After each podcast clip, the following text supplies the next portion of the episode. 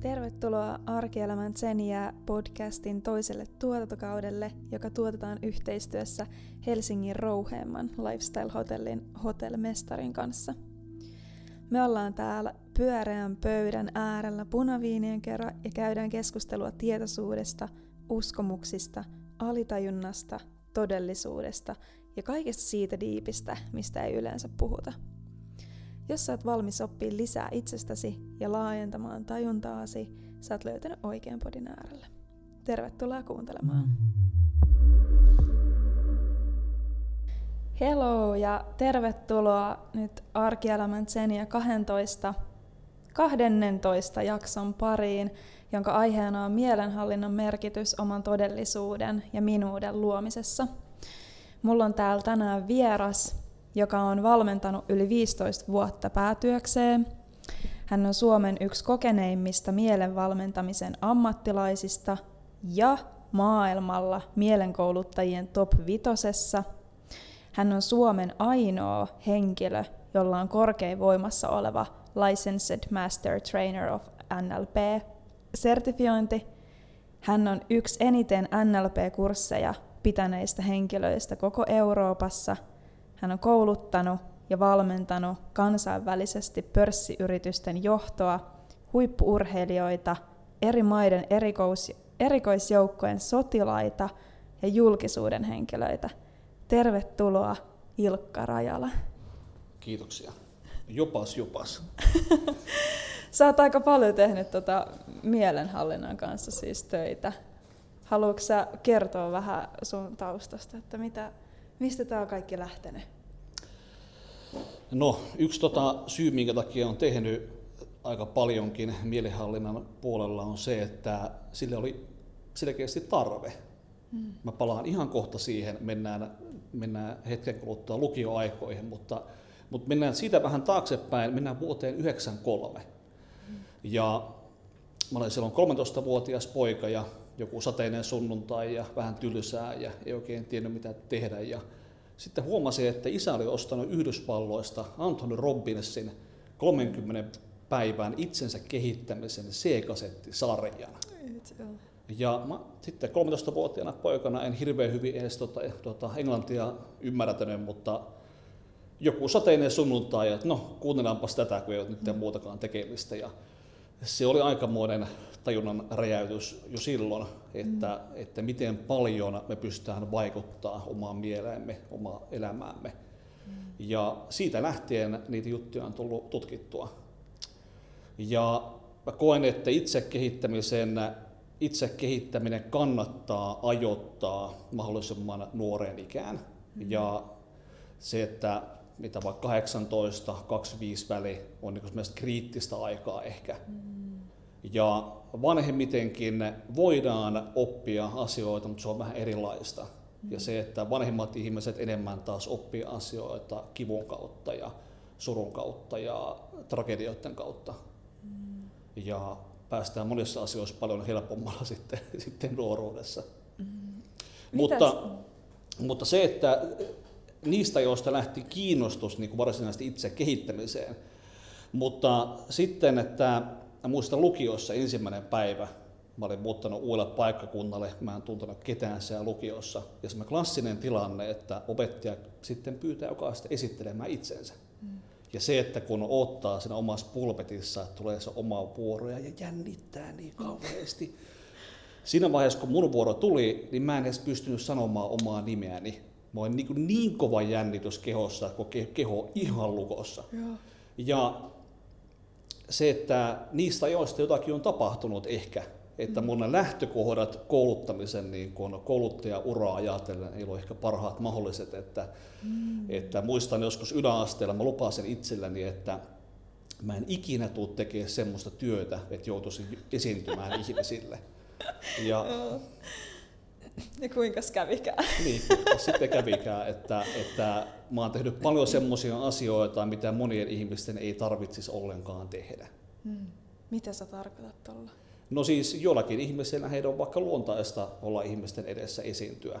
niin ei tarvitsisi kaikkia niitä vuosia, kaikkia niitä itsekehittämisen juttuja liittyen esiintymisjärjitykseen, voittamiseen tai esiintymispelkojen voittamiseen, niin jotkut ihmiset pystyy skippaamaan kaikki ne asiat saman tien. Mutta sitten taas toisaalta, mä ehkä vähän haastan sua nyt, että... Joo, että... saa, kyllä, ihanaa. Et sitten ne ihmiset, joilla vaikka on se esiintymistaito niin tuntuu luontevalta, niin mitä jos niille ihmisille, niin ne onkin kiinnostunut sitten taas niin ihan muista asioista, sitten niillä on kuitenkin sit haasteita siinä heidän niin kiinnostuksen kohteessa. Okei, tämä nyt menee ehkä vähän siihen, mitä me äskenkin puhuttiin, että onko jotkut tietyt asiat vähän niin tarkoitettu, että sulla oli sen takia haasteita näissä niin esiintymisessä ja on esiintymisjännitystä ja kaikkea tällaista, koska nyt kun niissä oli haasteita sulle, niin susta tuli siitä niinku helvetin hyvä, koska sä oot paneutunut ja pureutunut niihin niin paljon. Mutta tää nyt on ehkä vähän semmoinen, että ehkä se on niinku tarkoitettu. Oliko tässä edes kysymystä? No, voi olla. Ja... Saatko sä kiinni, mitä mä tarkoitan tässä? No, en ole varma, mutta mä voin yrittää. Ja se, että tästä saa ehkä montakin kysymystä ja montakin tarkoitusta, mutta monesti ihmisille heidän isoimmat ikään kuin omat henkilökohtaiset demonit, niin he voivat olla, ne demonit voi olla suurimpia lahjoja meille. Niin ja se, että jokaisella kun meistä on ne omat heikkoudet, mitä kehittää ja muuta, niin sit sieltä syntyy ihan käsittämättömän rikas kokonaisuus sitten tässä maailmassa. Niin eikö se ole silloin jotakin tylsää ehkä elää elämää silleen, että menee vaan niissä omilla niin kuin vahvuuksilla, koska ethän sä välttämättä pääse niin kuin hahmottaa sun todellista sinää, joka mun mielestä on se tietoisuus, joka voi kokea niin kuin kaikkea. Niin sitten jos sä oot pelkästään niissä osa-alueissa, mitkä on sulle helppoja ja niin kuin sujuu sulta luonnostaan, niin ethän sä pääse silloin niin kuin kokea sitä sun niinku rajoja, jossa niinku jäät vähän niinku sen mukavuusboksin sisällä. Kyllä. Tälleen näin. Mutta tämä on niinku itsessään laaja kysymys, että monissa tapauksissa mä suosittelen ihmisille, että ei ollenkaan mietitä rajoituksia, vaan otetaan meidän parhaimmat ominaisuudet ja kehitetään niitä vielä 10 kertaa kovemmiksi. Niin sillä voi olla taas markkinoilla ihan erilaista kysyntää kuin että kehitään meidän heikkoudet semmoiselle ihan OK-tasolle. Niin tässä on tietysti monta näkökulmaa tuohon aiheeseen. Yleisesti on hyvä varmaan jokaiselle ihmiselle katsoa vähän sisälleen ja todeta, että jotkut asiat ei ole mennyt ihan hirveän hyvin ja sitten opitaan niistä asioista. Ajatteleeko sä, että ihmisellä on tietyt asiat, että ihmisen niin kuin on vaan helpompi oppia jotain tiettyjä asioita ja että jotkut asiat on niin kuin vaikeampia, että me ollaan niin kuin, meillä on tietyllä tavalla jotkut raamit, minkä sisällä me voidaan toimia, vai voisiko olla mahdollista, että ihminen voi vähän niin kuin oppia mitä tahansa ja se on kaikille sama se kynnys oppia ne asiat, jos me päästään johonkin tiettyyn vaikka tietoisuuden tilaan. Uskon, että kaikki pystyy oppimaan mitä vaan. Ja lähinnä siinä on kysymys sitten oppimista, niin kuin tyylit, oppimistekniikat. Että joitakin asioita ei välttämättä pysty oppimaan pelkästään podcastia kuuntelemalla, vaan se vaatii jotakin muuta. Ja se, kun se vaatii jotakin muuta, niin siitä syystä se ei välttämättä sovi joillekin ihmiselle. Onko sulla antaa jotain esimerkkiä tähän? Onko se jotenkin fyysisiä rajoitteita vai no siis enemmän ehkä siihen henkilökohtaiseen oppimistyyliin liittyen, että jos ihminen vaikka parhaiten, jos otetaan oikein yksinkertainen esimerkki, niin jos ihminen parhaiten oppii vaikka justiin podcastien kautta, niin mä uskon, että ihminen pystyy silloin oppimaan mitä tahansa aihetta, jos se tieto tulee justiin podcastin kautta. Mutta jos jotkut aiheet vaatii kirjojen lukemista ja se ihminen ei ollenkaan tykkää kirjojen lukemisesta, niin silloin he saattaa rajata sen ihmisen mahdollisuuksia oppia tiettyjä asioita. Mutta entä sitten jos Ja sitten siellä tulee myöskin se, että me tykätään tietyistä asioista enemmän kuin toisista, eli se, että se mikä on meidän asenne, minkälaisia uskomuksia meillä on, se vaikuttaa tietysti siihen, että miten me suhtaudutaan siihen uuteen informaatioon. Mm. Ja se, että me voidaan tietysti uskomuksia muuttaa, voidaan asenteita muuttaa. Ja sitä kautta, jos me voidaan valita, että se metodi on meille mieluinen, niin mä uskon, että me pystytään oppimaan mitä tahansa. Mm. Se ei tarkoita sitä, että se olisi äärimmäisen helppoa kaikille välittömästi, mutta se, että pienellä työnteolla niin varmasti onnistuu.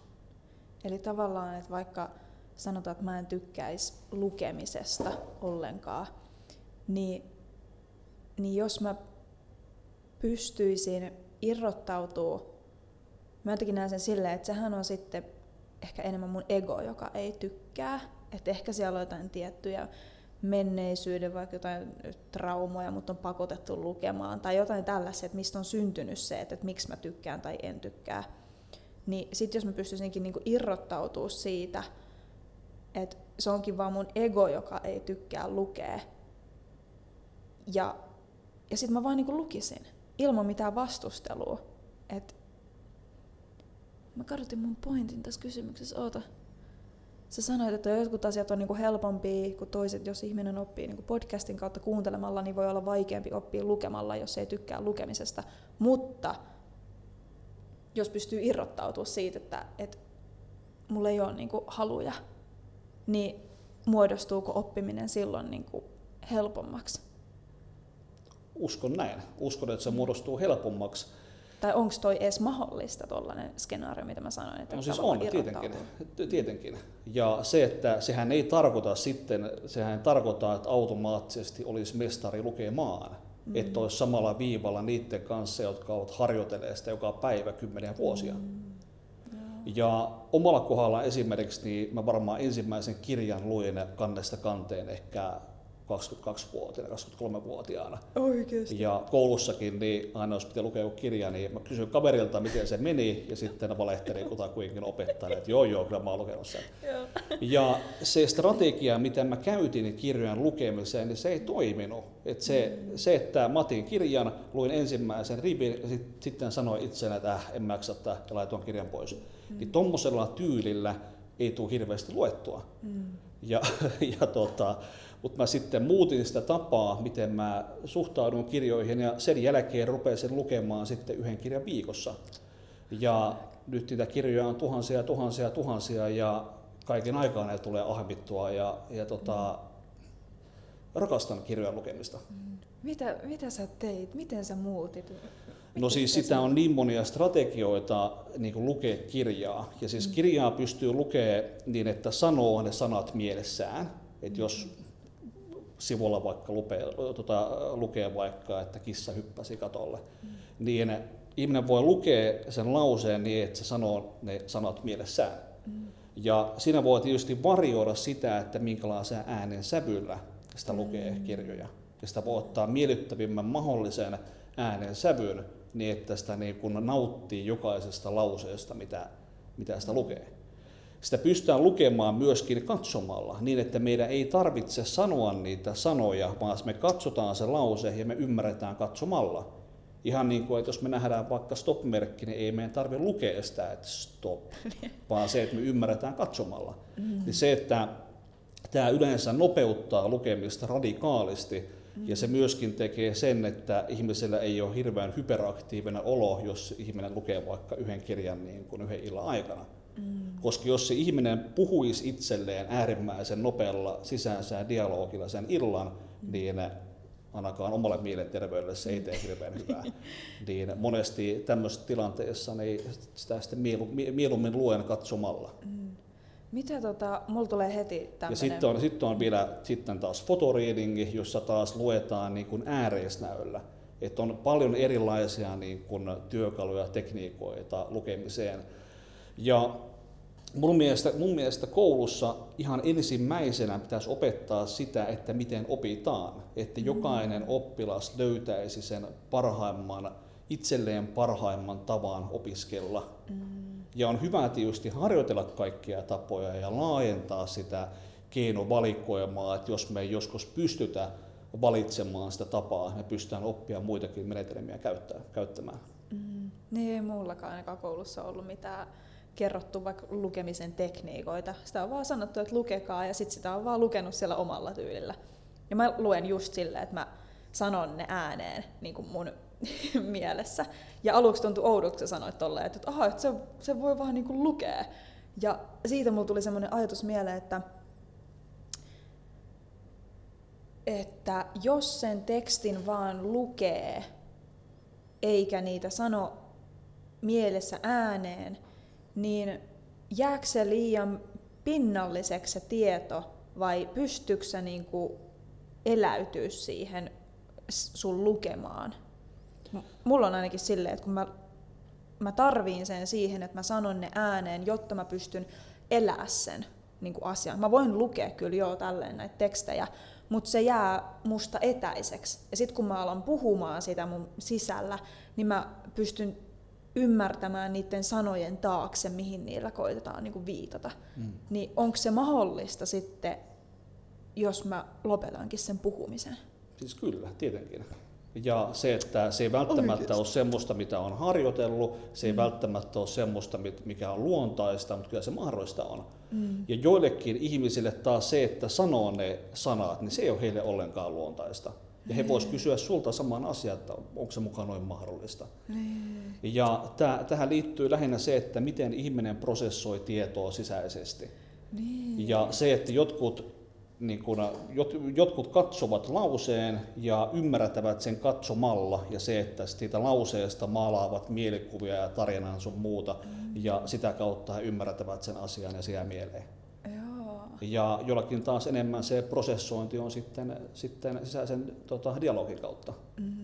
Niin, tai vaikka tuntemalla. Mulla on itsellä niin tosi semmoinen, mun pitää eläytyä ja niin kuin tuntee ihan kehossa niin kuin kaikki asiat, tai muuten ne ei jotenkin jää. Joo. Mielenkiintoista. Mä en edes ollut tajunnut, että ihmisillä voi olla tollainen, että ei kaikki niinku tunne. Tai silleen, niinku, ne ei opi sillä tuntemalla, vaan ne oppii just tolleen. Mulle se kuulostaa itselleni niin hassulta. Siis oppiiko siinä oikeasti? Sehän jää liian niinku etäiseksi jotenkin. Joo, ja se on hyvä, että on erilaisia ihmisiä. Ja se, että jos mä vaikka kaiken kokisin tuntemalla ja mä lukisin vaikka jotakin lakikirjaa tai muuta, niin en mä halua niitä asioita välttämättä tuntia ollenkaan. Niin se voi olla fiksua, että niitä kirjoja lukee semmoiset ihmiset, jotka eivät tuntea lähes sijoittua mukaan. Niin siitä on taas hyötyä heille siinä ammatissa. Siis jep, totta. Ja mä en ollut edes ajatellutkaan, että niin, heti kun sä sanoit, että on lakiutun, mä ajattelin tuntui heti kehossa, että ei mä halua tuntea noita asioita. Että mä olisin niinku ihan väärä tyyppi sit niinku sinne. Nyt mä katson täältä, mikä mulla oli.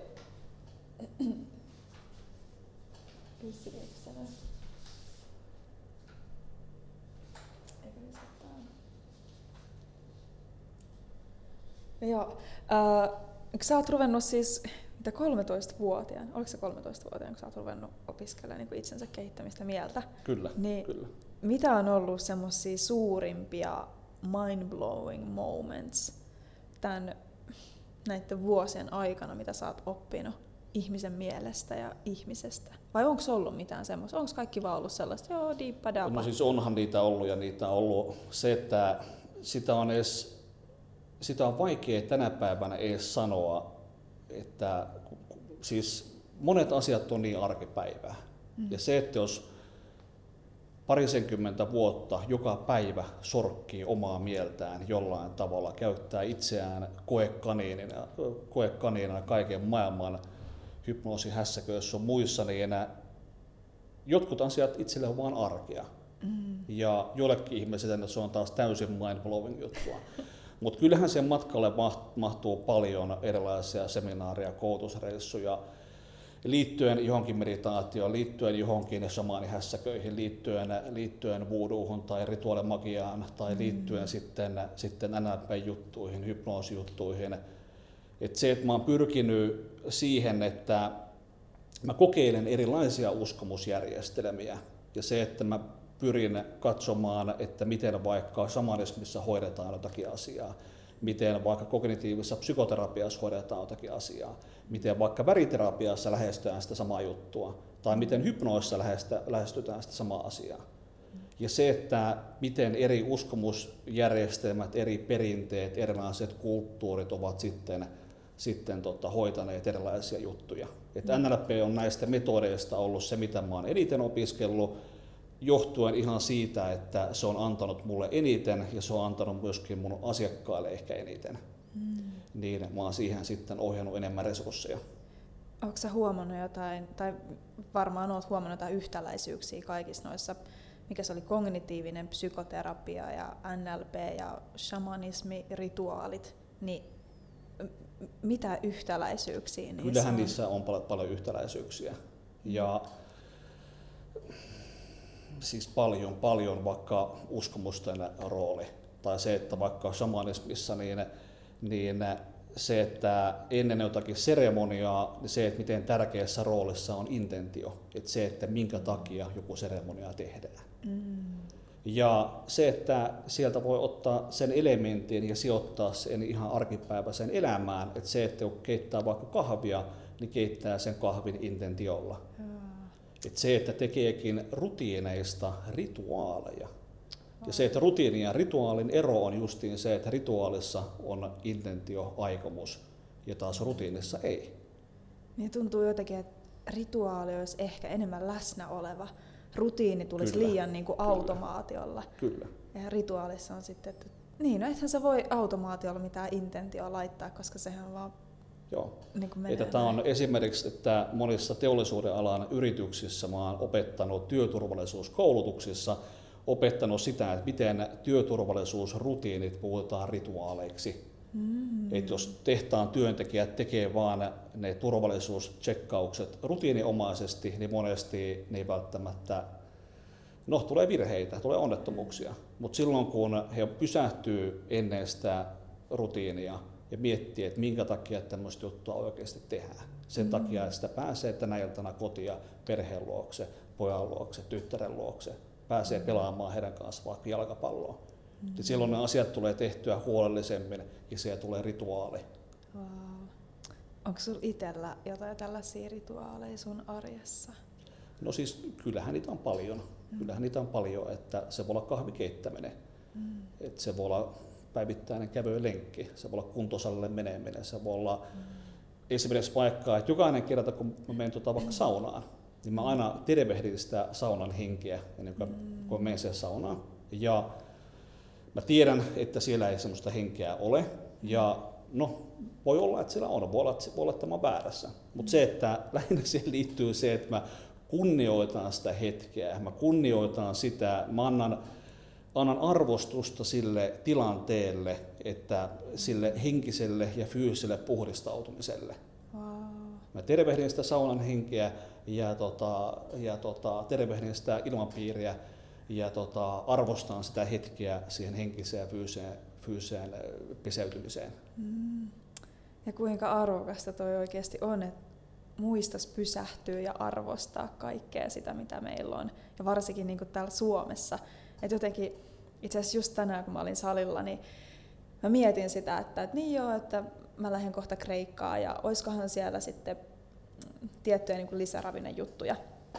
Ja sitten mä muistin, että ei oo, että siellä on tosi heikosti kaikkiin tällaisia niin kuin terveyteen liittyviä niin kuin liikkeitä ja muutenkin vähän niin kuin se terveystieto on semmoista vähän niin kuin heikompaa, mitä täällä Suomessa.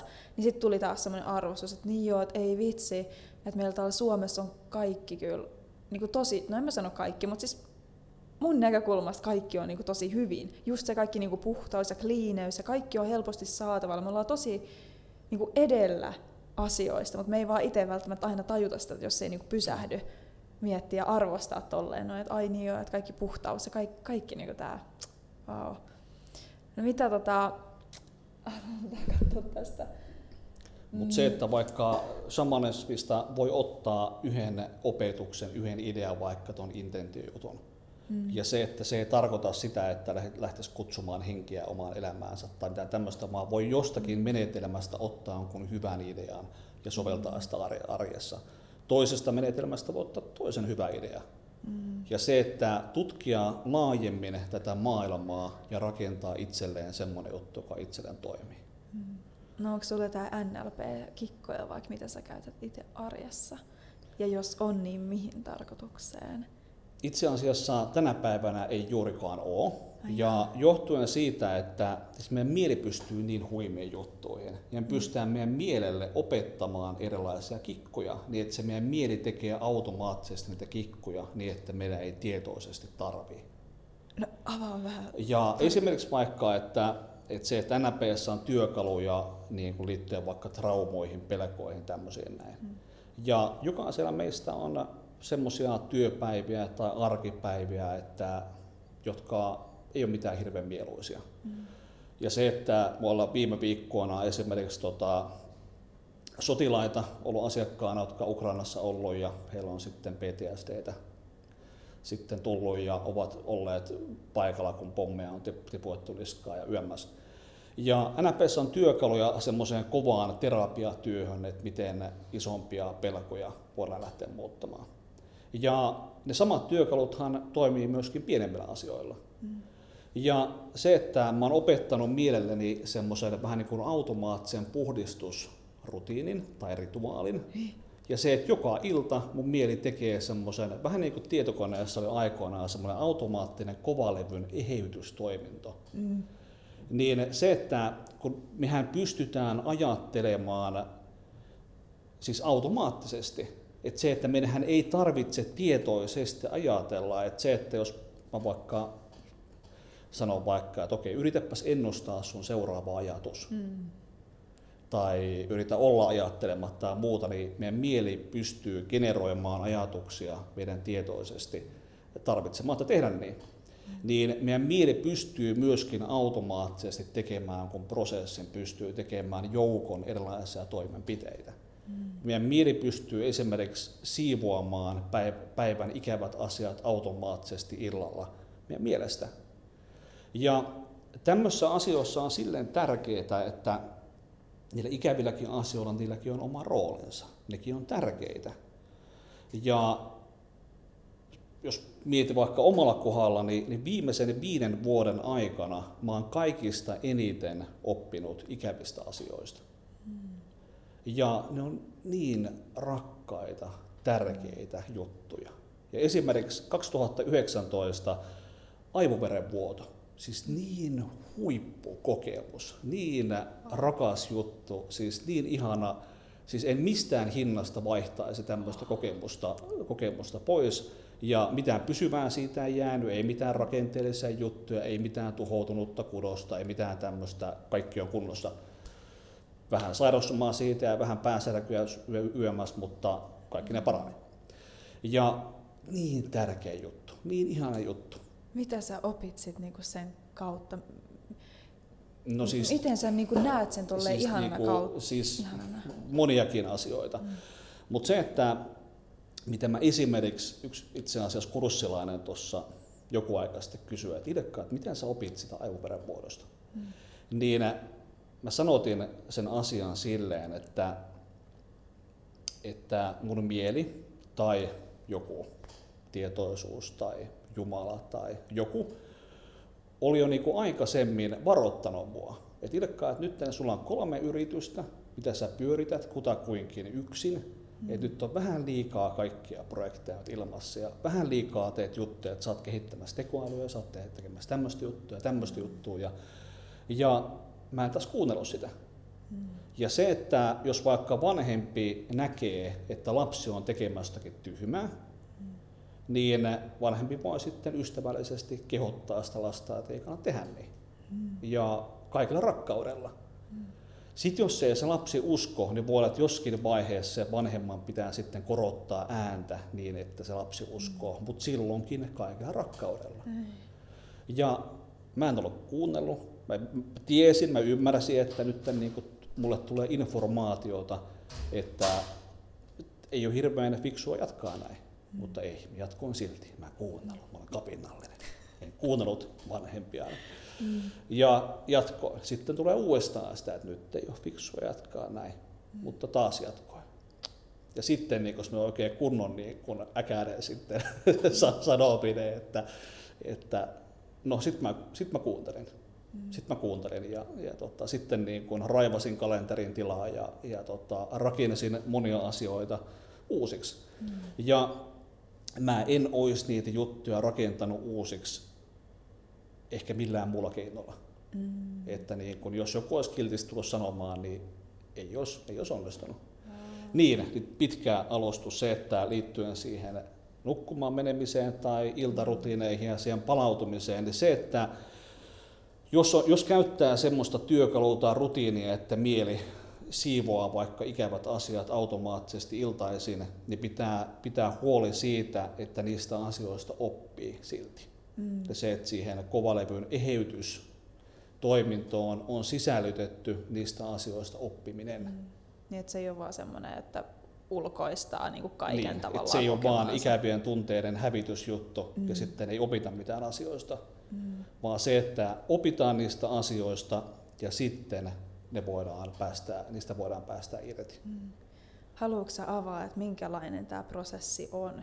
Onko se joku, että pitää käydä niinku tietyt kysymykset läpi ja sitten niinku vastaan siihen niinku mielessä ja sitten se vaan niinku katoaa? Pitääkö niinku kirjoittaa tai miten? Haluatko sä kertoa, miten toi tehdään?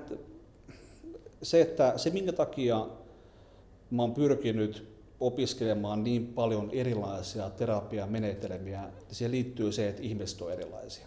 Mm. Ja se, että sun tapauksessa voisi toimia ehkä paremmin semmoinen kysymysmallinen juttu. Mm. Että se, että sä luet ne kysymykset, sä sanot ne asiat sun mielessäsi, muodostat niistä mielikuvaa työmmäs ja sä toistat sitä asiaa jonkun aikaa, kunnes mieli oppii sen. Mm. Ja esimerkiksi yksi asia, mitä on paljon itse kehittämässä kentällä käytetty, on kiitollisuuspäiväkirja.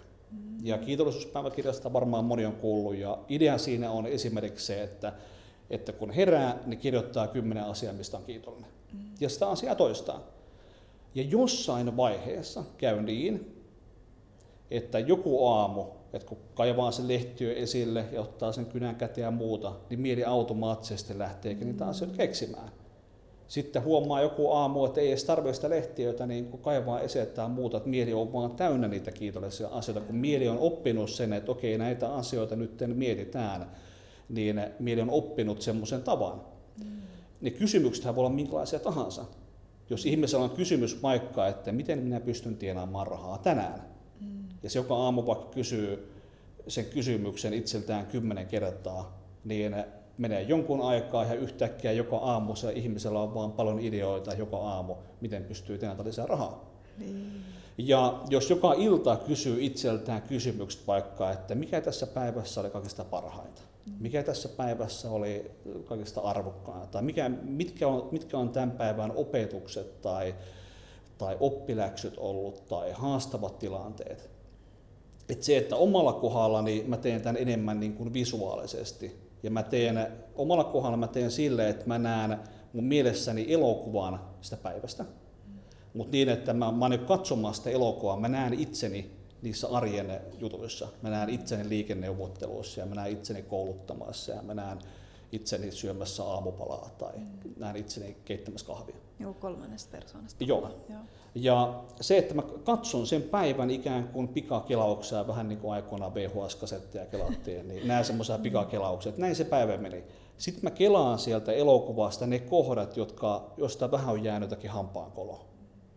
Ja sitten, että onko mä ollut tyytyväinen mun omaan toimintaan, olisinko mä voinut toimia jotakin eri tavalla, miten mä tulevaisuudessa pystyn toimimaan uudella tavalla.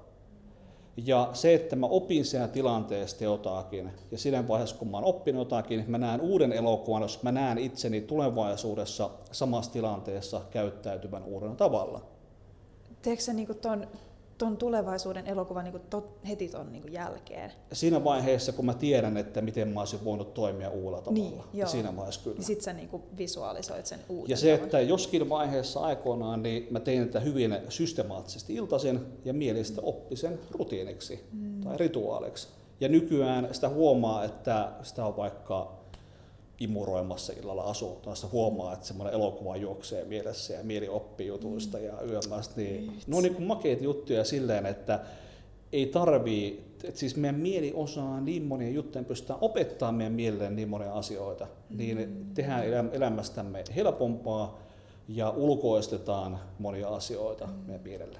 Et vähän niin kuin ohjelmoi tiettyjä ohjelmointeja ja toimii automaatiolla niin mun alitajunnassa, niin sittenhän mä vapautan mun energiaa ja fokusta niin kuin kaikkiin muihin asioihin niin kuin päivän aikana. Ja tommosia niinku rutiineja tai tommosia ajattelurituaaleja, noitahan rajattomasti, niitä on tuhansia intuitioon liittyen, deja-vuohon liittyen, kanavointiin liittyen, luovuuteen liittyen, päätöksentekoon liittyen, aamuheräämiseen, aamurutiineihin, vaikka mihinkään. Joo. Niin ja sit kuitenkin mun lähtee niinku just tommonen kunnon rulla mielessä pyörii, että toikin niinku elokuva, minkä sä näet, niin eihän se varmaan sulla montaa, vaikka tuntia kestä. Et sehän voi, eikö se joku, tämä on nyt veikkaus ja kysymys samalla, että se kestäisi vaikka jonkun pari minuuttia. Siinä kieppäillä ehkä. Niin. Minuutti, 30 sekuntia. Ajattele, joku 30 sekuntia, niin sä oot saanut tommosen niin ohjelmoinnin tekee sulle, niin kuinka monta 30 sekuntin pätkää sulla on niin kuin päivän aikana, kun sä oot hereillä. Ei edes oteta niin kuin yöaikaa mukaan hereillä. Ja sitten jos me kuitenkin toimitaan melkein 99% niin kuin automaatiolla, mä en kestä. Mulla on tullut sellainen fiilis, että herranen aika, että kuinka monta niin kuin mä pystyn tollaisia 30 sekuntin ohjelmointeja tekemään mulle, jotta mä pystyn, niin mä toimin niin kuin päivässä, mulla tulee ihan kuuma. Siinä on siis... Musta tulee niin kuin mestari-ihminen. Mahdollisuuksia on paljon. Tärkeää tämmöisessä tilanteessa olisi sitten hyvin tehokkaat strategiat palautumiseen. Okay. Tänä päivänä valtavasti asiakkaita tulee vastaanotolle sen takia, että he ovat polttaneet itsensä loppuun itsensä kehittämisellä. Valtavasti masentuneita ihmisiä, ahdistuneita ihmisiä, loppuunpalaneita ihmisiä, joihin isona syynä on ympäristön odotukset, itse kehittämisen kentän luomat visiot asioista ja se, että itse kehittämisen kenttä, jonka olisi ikään kuin auttaa heitä, niin on tietyllä tavalla johtanut johonkin muuhun. Ja eihän tästä pysty syyttämään tietenkään itse kehittämisen kenttää YMS, että ei se ole niin kuin sen kentän vika, eikä se kenttä ole mikään entiteetti, ainakaan tietääkseni. Kyllä hyvin kuvitellaan näin, mutta näin. Niin on tarkkana myöskin sen palautumisen suhteen sun muuta. Ja varmaan, että mikä siellä on syynä sit siihen itsensä kehittämiselle, että lähteekö sitä tekemään sellaisesta statementista, jossa on tyytymätön itseensä ja sitten tavoittelee jotain tyytyväisyyttä niin kuin sillä jollain teolla, vai että kokisi tyytyväisyyttä ja onnellisuuden tilaa jo nyt ja sitten lähtee kehittämään, niin sehän on niin kuin ihan erilainen. Koska ethän sä ikinä niin voisi saada minkään, tai mulla tuli heti mieleen, että tällaiset ihmiset, jotka palaa niin loppuun näistä itsensä kehittämisen rituaaleista, niin ne varmaan koittaa saavuttaa jotain niin sillä rituaalilla sen sijaan, kuin että ne tajuisi, että se on jo niin tässä hetkessä. Esimerkiksi niin onnellisuus ja tyytyväisyys itseensä. Joo. Tämmöistä myöskin. Ja tähän liittyy sitten, monet siis liittyy vaikka dopamiinireseptorit. Ja dopamiinireseptorit on silleen mielenkiintoinen juttu, että ne on silleen eläviä, että ne kasvaa ja ne voi kuihtua. Ja se, että silloin kun ihminen saavuttaa asioita, niin hän kasvattaa itselleen enemmän dopamiinireseptoreita ja siitä ihmisestä tulee silloin kunnianhimoisempi, tavoitteellisempi. Silloin kun ihminen epäonnistuu, niin siinä dopamiinireseptorit periaatteessa surkastuu. Jos ihminen kokee tarpeeksi epäonnistumisia, niin se ihminen ei todennäköisesti jaksa yrittää yhtään mitään. Mutta toisaalta samaan aikaan niin sehän niinku kynnys saada mielihyvää, niin sehän on niinku helpommin tavallaan saavutettavissa verrattuna ihmiseen, joka on saavuttanut paljon. Tai kun tai tolleen se kuulosti mulle, että ihminen, joka epäonnistuu, niin sitten se niinku pienenee se reseptori. Niin sitten kun jos sä onnistuisit ihan vähänkin, niin se tuo jo sulle niinku se mielihyvän, koska se reseptori on siis pienentynyt. Kyllä, se tuo aika vähän sen. Mutta se, että tämä on niinku tärkeä juttu kaikille ihmisille, että ei tee tavoitteista niin isoja, ettei koe sitä onnistumisen tunnetta joka päivä. Tai se, että okei, tavoitteista voi tehdä ihan miten isoja haluaa. Ja muistaa pilkkoa ne tavoitteet semmoiseksi askeliksi, että jokainen päivä voi kokea onnistumisen tunnetta. Ja monilta ihmisiltä unohtuu se, että he haluavat nostaa tällä maapallon värähtelytaajuutta. Ja heillä ei sitten välttämättä ole siihen mitään strategiaa, mitään keinoa. Ja sitten vuosien päästä he huomaa, että he eivät ole koskaan kokeneet onnistuvansa missään. Wow. Mites sitten? Ja mielenkiintoista on se, että heidän päivät on todennäköisesti ollut täynnä onnistumisia. Mutta koska he eivät ole tietoisesti huomanneet niitä tai edes tiedostamattomalla tasolla, niin dopamiinireseptorit on vähän reagoinut sitten huonolla tavalla siihen. Eli pitäisi niinku olla tarkempi sit päivän aikana, että mitäs kaikkea mä oonkaan tehnyt. Vähän niin semmoinen päiväanalyysi päivän jälkeen, että mitä mä oon tehnyt sitä mun tavoitetta kohti, mitä kaikkia asioita. Jos tykkää semmoisista analyyseistä. Itselle todennäköisesti ei ollenkaan sopisi tommoinen, että tykkään analysoida ihmisten uskomusjärjestelmiä YMS, mutta se, että mä analysoisin jotenkin omaa elämää tai omaa toimintaa, niin ei, mä en jaksa. Oikeasti? Mä en jaksa. Mä oon niin paljon miettinyt itseäni ja ajattelut, että mä en jaksa. Niin onko sulla ollut silleen jossain vaiheessa, että sä oot niinku tehnyt sitä semmoista self-analysis ja nyt ei enää? Joo. Ja mä en mitään tekniikkaa jaksa käyttää kotakuinkin. Jos tarvii jotakin, mä opetan mielelle, että hei, please, teepäs tämmöistä joka päivä. Niitä pystyy unohtamaan se asia. Onko sulla joku jos vähän kärjistetään tälleen näin. Niin myös ajattelin, että onko sulla joku kikka, että sä voit vaan sanoa sun mielelle tolleen, että sä laitat jonkun niinku uskomusprojektin tai jonkun tommosen prosessin sun mieleen, että se vaan niinku lähtee. Oikeesti? Miten sä teet sen? Ei, siis tuo on siis se, miten jokainen voi tehdä tuon, niin seuraa riittävällä tarkkuudella omaa arkea. Esimerkiksi, että ihminen vaikka sanoo, että no, minäpäs laitan tämän asian hautumaan. Ja sitten jos se asia oikeasti meni hautumaan, niin mitä sillä hetkellä, kun sanoi itselleen, että hei, minäpäs laitan tämän asian hautumaan, minkälaisen prosessin sitä sillä hetkellä teki? Mihin se asia omassa mielessä meni? Pystyykö sen niinku tuntemaan? Pystyy, sen pystyy näkemään tai kuulemaan tai tuntemaan tai yömässä. Ja se, että omalla kohdalla ainakin, niin se, että jos mä ajattelen jotakin ideaa, mä näen sen idean mun mielessä. Sitten jos mä laitan sen idean muhimaan tai mä laitan sen korvan taakse tai mä laitan sen prosessointiin, niin mä siirrän mun mielessä sen mielikuvan tiettyyn paikkaan. Ja se on mielelle käsky, että hei, nyt ruvetaan tätä asiaa prosessoimaan. Ja se on niin kuin suora keskusteluyhteys periaatteessa sitten niin kuin tiedostamattoman mieleen. Ja se, että seuraa vaan sitä omaa arkea, että silloin kun huomaa luontaisesti, että hei, nyt jotenkin mieli ymmärtää tämän homman, niin mitä sitä hetkeä tapahtuu? Sanooko sen asian itselleen? Näkikö sen asian? Tunsiko sen asian? Ja sitten seuraa tarpeeksi kokemuksia tohottuun liittyen. No entä jos haluaa muuttaa niin kuin omaa käytöstään, niin mitkä olisi sun sellaisia vinkkejä, että jos mä haluan muuttaa vaikka mun omaa minuutta tai identiteettiä tai käytöstä, että mä haluan toisenlaista elämää, niin mitkä olisi sun sellaisia niin kuin ensimmäisiä vinkkejä siihen? No, käyttäytymisen muuttaminen ja identiteetin muuttaminen on vähän niin kuin mun mielestä ainakin vähän eri skaalan asioita. No joo, se oli ehkä kaksi kysymystä. Käyttäytymistä on silleen helppo muuttaa, että mä otan tästä vesilasista kiinni, joka on pöydällä, ja nyt lasken sen taas pöydälle. Nyt mä oon muuttanut mun käyttäytymistä. Et sitten taas, että me pystytään toimimaan eri tavalla, kun me pystytään liikuttamaan meidän kehoa eri tavalla, me pystytään muuttamaan käyttäytymistä. Ja sitten taas, jos tullaan johonkin arjen haastaviin tilanteisiin, että miten me toimitaan niissä tilanteissa, niin siihen monesti riitä pelkästään se käyttäytyminen, vaan se, että miten me ajatellaan siellä tilanteessa, miten me uskotaan siellä tilanteessa, miltä meistä tuntuu siellä tilanteessa. Ja jopa sille tasolle, että kuka me ollaan siinä tilanteessa.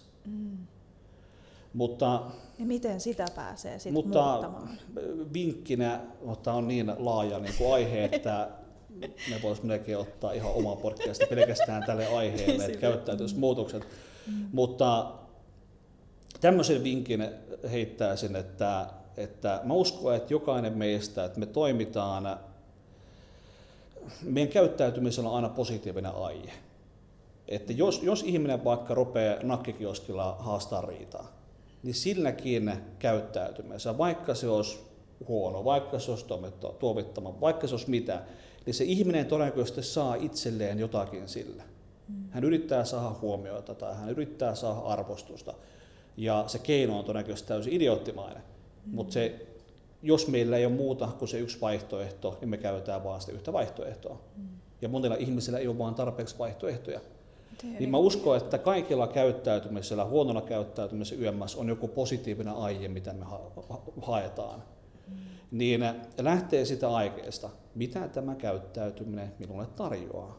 Mikä on tämän käyttäytymisen positiivinen aihe? Mä muistan aikoinaan esimerkiksi poltin tupakkaa. Ja mä itse aloitin tupakan polton 6. luokalla koulussa. Ja sen jälkeen tuli sitten poltettua aski pari päivässä ihan reippaasti. Sitten joskin vaiheessa heräsin miettimään sitä aihetta, että hei, että mikä positiivinen aihe tässä tupakan poltossa on. Ja siis siinä on paljon niitä. Se oli tapa rytmittää työpäivää, se oli strategiaa keskittymiseen, se oli strategiaa mielenrauhaan tai yömmäs. Mutta sitten kun lähti miettimään, niin onko parempia tapoja rytmittää työpäivää? No on. Onko parempia tapoja keskittymiseen? No on. Onko parempia tapoja mielenrauhaan? On! Ja sitten oli helppo jättää se käyttäytyminen pois ja ottaa fiksumpaa käyttäytymistä tilalle, kun ei tarvinnut luopua mistään sitä positiivisesta aikeesta. Vau, joo, aika niin. Tuo on niin mun mielestä se, että vaihtaa käyttäytymisen uuteen fiksumpaan ja säilyttää sen positiivisen intention. Että vähän niin kuin upgradeaa sitä käyttäytymistä fiksumpaan. Ja on myöskin itselle armelias, että se oli parasta, mitä siihen asti on keksinyt. Mitäs sitten? Niin, se vaan vaatii, että pitää ottaa niinku se hetki ja miettiä sitä omaa käyttäytymistä, että miksi mä teen tätä, mitä mä teen. Ja sitten olla niinku mahdollisimman rehellinen siinä, ettei niinku pakene tavallaan niitä syitä, että miksi niinku jotain tekee, vaan että on niinku rehellinen siinä, että mitä mä niinku tällä haen. Että joissain, mitä mulla tulisi mieleen? Tai jotenkin mä niinku koen tuon, että tuossa tilanteessa on annettu niinku oma voima jollekin ulkoiselle asialle. Esimerkiksi toi, että keskittymiseen tarvitaan niinku tupakan poltto. Niin se, että sähän on silloin, sä oot antanut oman voiman pois ja joku sussa tiedostaa sen, että sä oot antanut oman voiman pois sille ulkoiselle asialle. Mutta sä voisit oikeasti myös keskittyä ihan ilman sitä. Niin sit mä mietin, että rohkeneeko ihmiset välttämättä aina katsoa sitä, että hei, että mä oon antanut, mä oonkin vähän niinku heikko, että koska nyt mä poltan tupakkaa. Että se vaatii niinku tosi semmoista niinku rehellisyyttä itselleen, että uskaltaa katsoa sen, mikä siinä on syynä. Joo, kyllä. Ja se, että tähän myöskin liittyy se, että mä uskon, että me tarvitaan ikäviä tunteita. Ja se, että jos vaikka poltan ja mun kaveri sanoo, että no ei se ole niin pahaa, että maailmassa on paljon ihmisiä, jotka polttaa. Niin se ei välttämättä, ainakaan mun kohdalla, se ei ole välttämättä niin fiksua juttu ollenkaan. Vaan se, että olisi hyvä, että joku sanoisi mulle niin pahasti siitä, että mulle tulisi niin huono tunne, että mä en selkeän polttaisi enää ikinä. Mutta tässä tietysti tilanneherkkyys ja se, että mikä toimii eri ihmisillä yömmässä, mutta se, että se on tärkeää ymmärtää myöskin ikävien tunteiden rooli. Ja niitäkin voi käyttää hyödykseen. mä lähdin heti miettimään, että jos mulle sanottaisiin tolleen, niin mä lähtisin enemmänkin analysoimaan itteni, että miksi minä otin itseeni siitä, että joku sanoo minulle tupakan poltosta. Että olisiko sekin tavallaan taas, että mulle ei itsellä ole omaa sisäistä voimaa lopettaa. Että mä lopetin vaan sen takia, että mä niinku tulin surulliseksi, että joku muu sanoi. Että sehän on sitten taas niinku sen oman voiman. Että ei ota niinku sitä itse haltuun, vaan se tuli jostain ulkoisesta lähteestä sitten. Mutta tuokin on, no tuona... Onko tämä liian syvä analyysi? Enkö mä niinku, nyt sä oot kuullut tässä jonkin aikaa. Ei siis makeeta, siis mun mielestä makeeta kyllä, että kaupan kassalla harvemmin tämmöiseen keskusteluihin törmää, mutta siis oikein ihanaa, kiitos. Mutta liittyen noihin ikäviin tunteisiin, niin eihän siitäkään tulisi mitään, että ihmiset rupeaisivat vaan sanomaan toisilleen kovemmin ja kovemmin. Mm-hmm. Niin en mä semmoistakaan yhteiskunnasta tykkäisi, että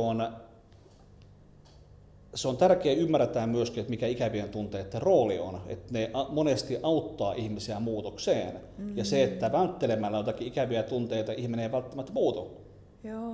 Niin se, että niillä on oma roolinsa siinä ja sitä muutosvoimaa on hyvä myös käyttää hyödyksi. Joo. Ja kuinka niin kun se ihminen ei välttämättä tajua omaa käytöstään, jos ei sille kukaan koskaan sano. Ja se, että jotkut asiat ainakin omalla kohdalla, niin mä oon tiennyt niistä koko elämäni, mutta se päivä, kun tuli mitta täyteen, niin sanotusti, niin sitten se asia muuttui. Joo. No, miten... Niin kuin voisi nopeuttaa ihmisillä tällaista mittatäyteen tulemista, toisin sanoen muutosprosessin aloittamista.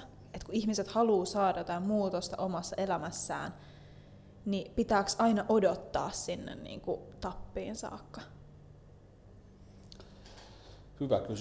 Hyvä kysymys, että tietysti jos kyseessä on muut ihmiset, ei tarvitse tehdä yhtään mitään, että muiden ihmisten toiminta ei ole meidän vastuulla ja mulla ei ole mikään tarve muuttaa yhtään ketään ihmistä. Mutta se, että jos itse niinku haluaa. Jos sitten ihminen itse haluaa, no ne ihmiset, jotka haluaa, niin se on jo tosi iso askel, että haluaa tai on edes tietoinen siitä asiasta. Niin se, että missä vaiheessa joku asia nousee meidän tietoisuuteen, me lähdetään tekemään sille asialle jotakin, niin hyvä kysymys. Tai että miten tuommoista asiaa voi nopeuttaa, niin kouluttamalla, opiskelemalla aihetta, tuo on äärimmäisen vaikea kysymys loppujen lopuksi. Ja edes miettiä, että mitä vaaditaan, että muutos käynnistyy. Ja sekin on niin subjektiivista taas, että... Kun mä just mietin sitä, että lapsiahan on helppo just, niin kuin säkin sanoit, että ne on paljon semmoisia niin muokkautuvaisempia, että jos lähtee siihen itsensä kehittämisen prosessiin nuorena, niin nyt mä mietin vaikka sellaisia niin kuin vanhempia ihmisiä, niin että niillä lähtisi se niin kuin muutosprosessi niin kuin nopeammin käyntiin, että tarviiks kaikkien kärsiä niin kovasti? Joidenkin ihmisten kohdalla niin, ja monet asiakkaat on mullekin sanonut, että ilman sitä kärsimystä mikään ei olisi muuttunut. Että vaikka joku olisi rukoillut heitä ja vaikka mitään, niin mitään ei olisi tapahtunut. Että joidenkin ihmisten kohdalla se valitettavasti ehkä vaatii sen. Pitää mennä sieltä pohjamutian kautta. Ja lähinnä se on sitten kysymys, että kuinka paljon kipua se ihminen kestää. Ja myöskin, että miten kapinallisia ne henkilöt on, että omalla kohdallani vaikka jotakin asioita en ole muuttanut ihan sen takia, koska en halua kuunnella mitä muut ihmiset sanoo. Ai jaa. Niin se, että on vähän kapinallinen, että Ilkka, että sinun pitäisi toimia tolleen, haista sinä. En varmasti, vaikka sisimmässäni tiedän, että he ovat ihan oikeassa, niin silti vähän kapinoi siellä. Okei, onko siinkin joku niinku uskomus sit taustalla? Niinku no siis varmasti, että... kokemuksia, uskomuksia, arvoja, varmasti on vaikka mitä. Mitä sä ajattelet, että kuinka kykeneväinen ihminen on muuttamaan itseänsä tämän elämän aikana? Mitä on niinku minuus ja identiteetti tai ihmisyys? Mitä me ollaan? Nyt oli monta kysymystä. Niin jos aloitetaan näistä ensimmäisistä, että niin Kun ihmisellä on työkaluja, niin silloin se muutos on helpompaa. Mm. Jos ei ole työkaluja, niin se on... Jos käytetään tämmöistä metaforaa, että mitä monesti kursseilla käytän, niin kysyn vaikka kurssilaisilta, että hei, jos mä luettelen teille nyt 20 esinettä, niin muistatko jokaisen esineen, mitä on sanonut, ja myöskin näiden esineiden oikean järjestyksen. Mm. Ja joku ihminen yleensä onnistuu siinä sitten niin kuin suoraan niin kuin lennosta. Ja sitten, että okei, mitä jos tehdään sama juttu 100 esineellä? Mm. Ja okei, mitä jos opiskellaan semmoinen muistamisen strategia, että jos mä luettelen 100 esinettä, niin jokainen ihminen siellä kurssilla muistaa sen 100 ja oikean järjestyksen. Ja mä voin kysyä kurssilaisista, mikä on numero 57, mikä oli 23, mikä oli 65, ja jokainen ihminen muistaa sen. Niin asioiden painaminen mieleen on paljon helpompaa, kun tietää, miten sen tekee. Mm. Ja se, että kun on työkaluja siihen muutokseen, että se mikä NLP:ssä on mua eniten kiehtonut kautta aikaan on se, että se on tarjonnut mulle vastauksia kysymykseen, miten. Mm. Että ei ole ollut vaan yleistä hömppäpuhetta onnellisuudesta, että onnellisuus on hyvä asia ja kaikki ei tulisi tavoitella sitä, vaan se, että miten oikeasti voi ajatella onnellisesti tai luovuus, itsevarmuus, ihan mikä tahansa periaisaihe, miten päästään johonkin, miten päästään sanan esineen muistaminen, niin että joku luettelee ne, niin miten se menee, miten se on mahdollista tehdä. Ja tuo on silleen mun mielestä niin kuin ydin NLPtä, koska NLP sai alkunsa siitä, että kun lähdettiin tutkimaan huippumenestyneitä ihmisiä, että hei, miten sinä teet tämän asian? Miten sinä teet tämän asian? Miten sinä teet tämän asian? Ja voidaan sanoa, että NLPtä ei ole keksitty, vaan NLP on löydetty, kun on tutkittu erilaisia ihmisiä. Se on vähän niin kuin parhaimpia käytäntöjä koko elämä. Mm. Ja se, että esimerkiksi vaikka monet traumaprosessit tai muuta, niin ne on löydetty sillä tavalla, kun on haastateltu ihmisiä, jotka ovat vapautuneet peloista ilman terapeutin apua. Ja on kysytty heiltä, että mitä sinä teit vähän ennen kuin se pelko meni pois. Ja ne on muistanut sen niin kuin prosessin tavallaan sitten? No jotkut heistä on muistanut yhden askeleen, jotkut on muistanut jotakin. Ja sitten jos kysytään vaikka 100 ihmiseltä, niin sieltä voidaan jotakin yhteistä strategiaa mahdollisesti kartoittaa.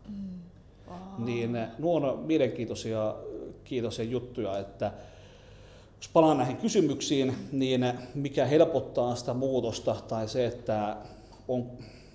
Pystytäänkö me saamaan aikaa muutosta yömmästä, niin työkalulla on iso rooli siinä. Mm. Ja sitten taas, että se minuus, nämä jutut, niin tietoisuus.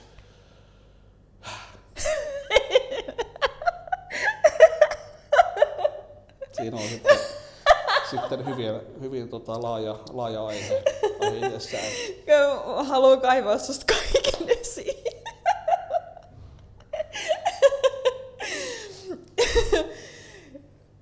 Ja sä voit kertoa sillä laajuudella, miten sä haluat sen selittää. No.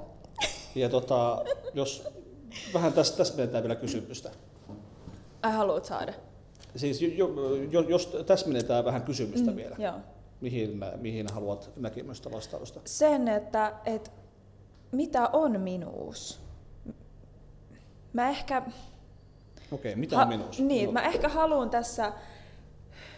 kysyä sitä, että mitä me ihmiset ollaan, että ollaanko me niinku pelkästään tällaisia biologisia vähän niinku robotteja toimimassa täällä, vai mitä me ollaan, minkälaisia leijereitä meissä on. Kun mä ajattelen silleen, että minuus on niinku ego-leijeri, mikä on harhaa, että se on vaan niinku mielikuva meistä itsestämme, että todellisuudessa se mitä me ollaan, niin me ollaan niinku tietoisuus, inkarnoitunut tähän kehoon. Ja sen takia, koska kun me ollaan puhdas tietoisuus, niin me voidaan olla tavallaan mitä vaan tässä elämän aikana, mihin me vaan niin kuin suunnataan meidän fokus. Hmm. Niin tätä mä halusin ehkä niin kuin kysyä, että näetkö sä sen tolleen? Millainen niin kuin ihmiskuva sulla on? Ehkä kysytään se tälleen päin. laitkysymys. Okei, lähdetään siitä, että mitä on minuus. Ja niin. Siis, no nämä on tietysti omia mielipiteitä ja se, että miten itse näkee asian uskoa. Mun mielestä minuus, siinä on useampi taso ja siellä on olemassa tämmöinen biologinen taso, että esimerkiksi jotkut eläimet, niin mitä on erilaisia tutkimuksia ja kokeita tehty, niin pystytään sanomaan, että se eläin tunnistaa itsensä vaikka peilistä.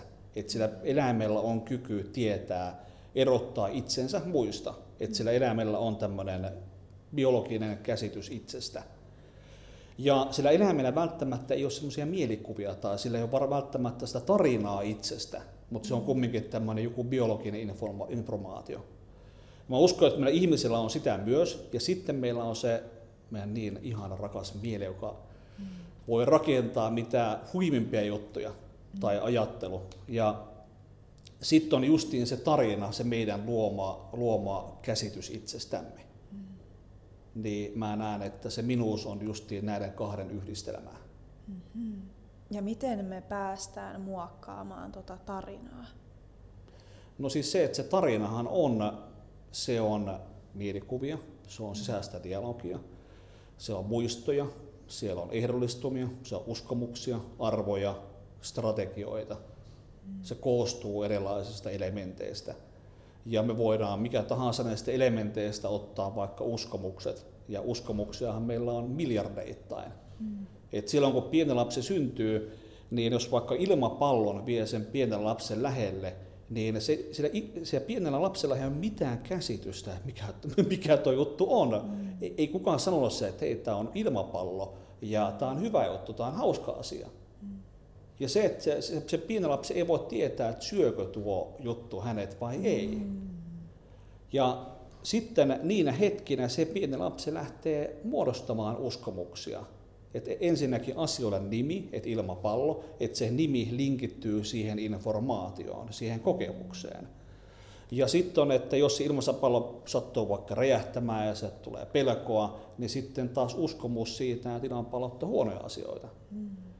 Ja kaiken aikaa, kun meidän aivot oppii, meidän mieli oppii, niin kaiken aikaa näitä uskomuksia syntyy, että me laitetaan asioille merkityksiä, luodaan syy-seurauksia.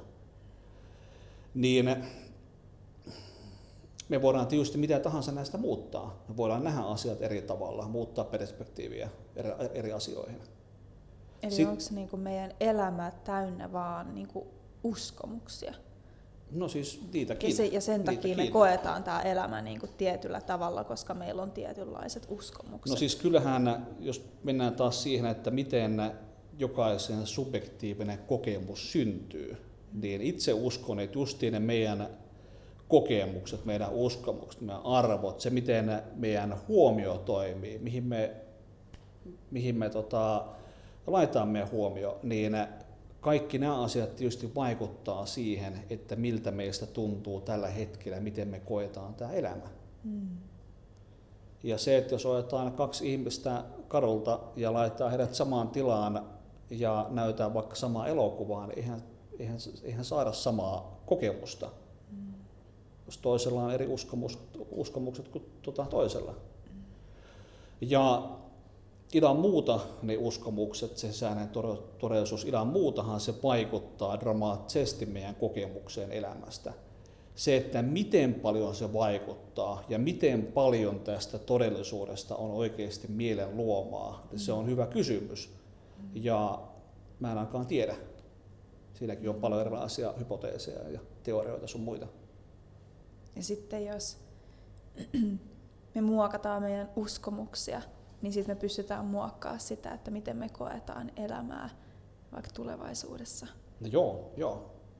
Ajatteleeko sä niin, että jos mä nyt iskostutan mulle tiettyjä uskomuksia mun mieleen, vaikka aamulla ja illalla, kun mun alitajunta on niin kuin vastaanottavaisena, niin kun mä iskostan sinne tiettyjä ajatuksia, joita mä alan uskomaan, koska mä toistan niitä tarpeeksi monta kertaa, niin sit tulee uskomus. Ja sen takia mä alan nähdä sitä maailmaa sen mun hokeman lauseen. Näin voi käydä, kyllä. Kuinka todennäköisenä sä pidät sitä, että näin käy? Sitä on mahdoton ennustaa. Ja se, että riippuen ihan, että miten efektiivinen tuo prosessi on sulle. Mm. Mitä tarkoittaa efektiivinen? Että miten... Niin kuin tehokas. Niin, että ihminen voi toistaa joitakin asioita joka päivä, mutta niillä ei ole välttämättä mitään vaikutusta sen ihmisen mieleen. Mm.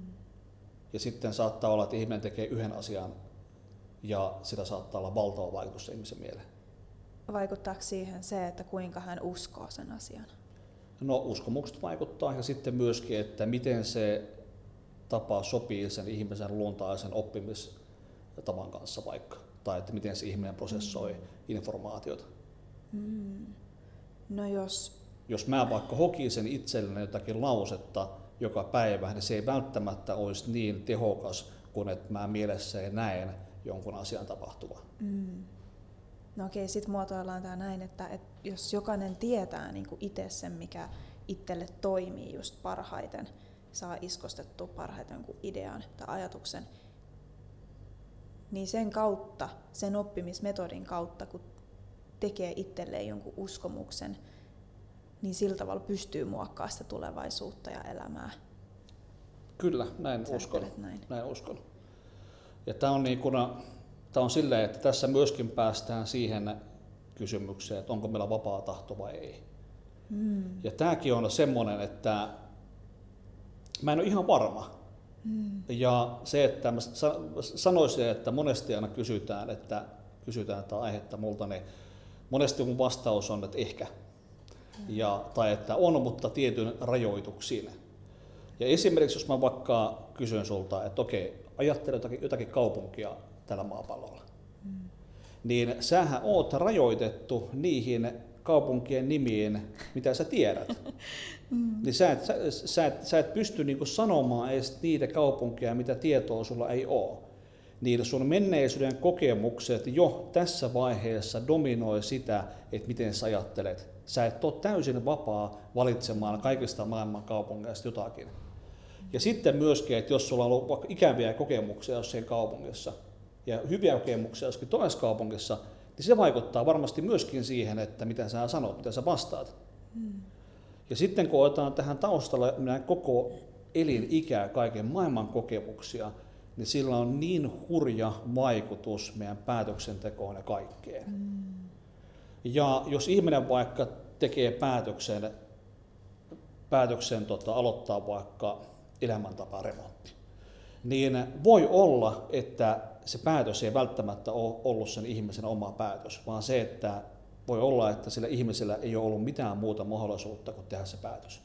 Että kaikki se informaatio, että se ihminen on vaikka lukenut 8 blogia kuluneen viikon aikana, jossa suositellaan sitä, ja kaikki ne kokemukset, se on tavannut ystäviä, joku on kertonut sitä aiheesta, ja kaikki se informaatio vaikuttaa siihen taustaa niin paljon, että se ihmisellä on muuta mahdollisuutta kuin tehdä elämäntaparemontti. Eli se niin kuin kasautuma tavallaan siitä informaatiosta Kyllä. saa sut tekemään. Niin, ja se, että onko se silloin sen ihmisen omaa valinta. Mm. Niin tämä on siis se, että tämä on myöskin semmoinen aihe, että tähän voisi ottaa ihan oman melkein podcast-ajan, niin kun se, että tästä aiheesta helposti tunti pari pystytään keskustelemaan. Niin jos se menisi näin, niin ihminen voi saada itselleen lisää vapautta tulevaisuuteen muuttamalla sitä materiaalia, mitä sillä mielessä on. Mm. Jos ihminen opiskelee jotakin tai ihminen altistaa itseään uudelle informaatiolle, ihminen vaikka matkustaa tai ihminen katsoo elokuvaa tai ihminen lukee, niin se ihminen saa uutta materiaalia, jolloin sitten ajan kuluessa mieli alkaa tekemään uusia päätöksiä. Mm. Ja sitten me niinku aletaan tekemään päätöksiä siihen suuntaan, minkälaista informaatiota meidän mielessä on. Kyllä. Oh. Eli tässä on, nämä on vaikeita aiheita. Ja se, että mä en tiedä, miten nämä asiat menee. Nämä on niinku mun arvauksia. Mm. Ja monet näistä aiheista, se, että tietyllä filosofisella tasolla ei voida olla edes varmoja siitä, että onko todellisuus totta. Mm. Niin siis sitä ei voida, että jos mennään juttelemaan teoreettisten fyysikoiden kanssa, niin tietyllä tasolla voidaan todeta, että ei voi olla varmoja, että sitä ei pystytä todistamaan. Mutta se, että onko järkevää ajatella sillä tasolla, niin ei välttämättä. Voi olla helpompaa ihmiselämään yhteiskunnan kaiken kannalta, että leikitään, että todellisuus on totta. Niin se, että joitakin uskomuksia voi olla hyvää leikkiä, vaikka ne ei olisi totta. Se voi auttaa meitä ihmiselossa. Ja se, että oltiin me se meidän identiteetti tai minuus tai tämä tai ei, niin joskus voi olla hyvä leikkiä. Tämä on hauskaa, että sä tuot tämän niin todellisuusaspektin, kun just tänään aamulla mä laitoin Instagramiin semmoisen kuvan, että niin kuin pilvistä, että kuinka pilvet muistuttaa mua aina siitä, että tämä todellisuus on vaan unta, eikä tämä ole niin kuin totta. Että jotenkin mä oon ottanut semmoisen ehkä vähän leikkimielisen, mutta samaan aikaan tosissaan, niin kuin, että tämä todellisuus onkin vaan unta, jota mä pystyn itse niin kuin muokkaamaan. Ja silloin kun mä tarkastelen tätä siitä näkökulmasta, niin mä en ota mitään niin kuin tilanteita tai itseäni lukkoon lyötynä tai tosissani. Ei, se on väärä sana. Ehkä niin kuin lukkoon lyötynä. Koska jos mä kuvittelen tätä semmoisena niin kuin muovautuvana unena, niin silloinhan minä tietoisuutena päätän, että minkälaista unta mä katson ja miten mä toimin tässä näin. Niin sitten tää ei olekaan vaan semmoista, että jos mä ajattelen, että tää on todellisuutta, niin kaikki tuntuu liian niin kuin todelta. Että ne nyt vaan on tälleen. Mutta sitten kun mä katson tätä niin kuin unenomaisesti, niin mä pystyn päästä semmoiseen tilaan, että mitäs mä nyt oikein tekisinkään tässä mun unessa? Minkälainen ihminen mä haluan olla? Että tulee heti jotenkin semmoinen vähän niin kuin higher perspective tähän todellisuuteen, kun sitä katsoo niin kuin tollasesta näkökulmasta. Ei kai siinä ollut mitään kysymystä. Mitä mieltä sä oot tällaisesta ajatuksesta, että katsoo? Jos se toimii. Jos se sopii itselle, niin täydellistä. Tiedän ihmisiä, jotka olisivat ahdistuneita tuosta ajattelusta. Minkä takia? He haluavat, että asiat ovat totta. Ja että se, että asiat eivät ole lukkoa lyötyä tai yhemmässä, että he haluavat järjestystä päiväänsä. Ja se, miten asiat on sovittu ja miten on koulussa opetettu, että maailma on, niin se pitää olla. Ja jollekin ihmiset tuo turvaa, lohtua se, että nämä asiat ei muutu. Ja jollekin taas se voi olla ihan toinen juttu. Ja niin tässä on paljon joutuu asiakkaiden kanssa tutkimaan sitä, että mitkä asiat oikeasti toimii sille asiakkaalle. Ettei vaan sitten saarnaa niitä omia uskomuksia ja näkemyksiä, että koska minulle toimii tämä outo näkemys tästä maailmasta, niin se ei välttämättä toimi kellekään muulle. Siis mä mietin niin kuin heti itteeni silleen, että vitsi, että hyvä munkin tiedostaa, että me ollaan oikeasti erilaisia. Että ei kaikki niin kuin oikeasti katso samalta perspektiiviltä, eikä pidäkään katsoa. Joo, että se ettei tee sitä uskontoa siitä omasta räpistä tai sitä saarnasta, että kaikkien pitää uskoa siihen, mitä itse uskoo. Että ne voi olla hyödyllisiä, tai se, että voi tarjota jonkun vinkin ihmiseen, vähän niin kuin samanismissa intentiojuttu, että ei siihen samanismiin ideologia, ei siihen tarvii niin kuin uskoa ottaakseen sieltä yhden toimivan vinkin arkeen. Niin, koska jos ne on jotain toimivia asioita, niin miksei hyödyntäisi? Joo, ja niin kuin semmoiset ihmiset, mistä me ei välttämättä tykätä, me pystytään oppimaan heiltä jotakin. Niin se, että kaikesta pystyy aina oppimaan. Ajatteleeko se silleen, tai mitä mieltä sä oot siitä, että kun me nähdään ihmisiä, niin ne on vaan niinku peili meistä itsestämme? Et jos me ei vaikka tykätä jostain ihmisestä, niin se olisikin vaan niinku susta itsestäsi joku tietty osa, vaikka mitä sä et olisi hyväksynyt tai sä et ole rakastanut tarpeeksi. No siis tietyllä tavallahan näin, ja tuohon liittyy monta niinku psykologista teoriaa tuohon juttuun. Ja se, että jos mulle tulee joku idea, kun mä näen toisen ihmisen, niin se ideahan tulee mun mieleen ja se tulee mun mielen materiaalista niin silloinhan se on justi, että sitä mun mielessä on, mitä mä mun mielessä näen. Mm. Että niin sinänsä se ei ole totuus hänestä, koska se tuli sun mielestä, sun niin, tietty mielikuva hänestä. Tuokin on vähän laaja aihe, että osittain ajattelet ja osittain niin kuin se on mystinen asia. Se mitä mä ehkä ajattelen sitä on se, että mikä on hyödyllistä missäkin tilanteessa. Että tuoko se mulle jotakin hyötyä, että mä ajattelen jollakin tavalla. Mä enemmän haen sitä, että mikä toimii minulle, mistä on hyötyä minulle, kuin sitä, että mikä on totta ja mikä ei. Ja se, että mun todellisuus on täynnä kaikkea outoa, menninkäisiä, yksisarvisia, kaikkia outoja juttuja. Se, että uskonko mä niihin oikeasti, en, mutta mun elämä on paljon rikkaampaa, miellyttävämpää, hauskempaa. Että se, jos mä metrolla vaikka menen ja sen istuu gorilla vaikka mun vieressä, niin mun todellisuus on paljon mielenkiintoisempaa kuin joku toinen todellisuus, että sitä ei olisi. Ja tämä ei nyt tarkoita tyttän harhoja tai paranoidia, skitsofreniaa tai tämän tyyppisiä juttuja, vaan sitä, että me pystytään omalla mielikuvituksella rikastuttamaan meidän todellisuutta ja siinä ei ole mitään väärää. Me voidaan kuvitella asioita, jos muutenkin, siis kyllähän ihmiset fantasioi asioista, niin me voidaan kuvitella meidän arkeen vaikka minkälaisia juttuja, voidaan oikeasti hyödyntää meidän mieltä niin, että me rikastutetaan meidän todellisuutta, eikä sen tarvitse olla totta edes. Mikä toimii meille, mikä rikastuttaa meidän elämää? Ja toki on niin mielenkiintoista, kuinka on niin erilaisia ajatusprosesseja niin kuin ihmisillä. Kuinka sitten taas mä oon aina etsimässä niinku sitä totuutta, että mikä on totta, mikä on totta, mikä on totta. Ja sitten taas sulla taas on semmoinen ajatusprosessi, että mikä on hyödyllistä. Että kuinka mielenkiintoista, että meillä on tällaisia syviä alitajuntaisia programmeja, jotka kohdistaa niinku sen, että miten me havainnoidaan tätä todellisuutta. Ja nekin niinku eroaa toisistaan. Tai niinku toi oli jotenkin niin semmoinen syvällinen semmoinen alitajuntainen program, mitä mä en edes ollut tajunnut itsestäni, että oh, et ei mulla ole tollainen, että mulla on ihan erilainen. Mutta mä silti oletin, että meillä olisi samanlainen. No tähän itse asiassa liittyy se, että mun mielestä totuus on yksinkertainen asia. Ja se, että vähän niin kuin ja valhe tai harha, niin se on loputtoman mielenkiintoinen ja monimutkainen ja rikas ja siellä on sävyjä vaikka mihinkä suuntaan. Mutta totuus on silleen yksinkertainen, että se on niin kuin silleen digitaalinen, että se on on-off.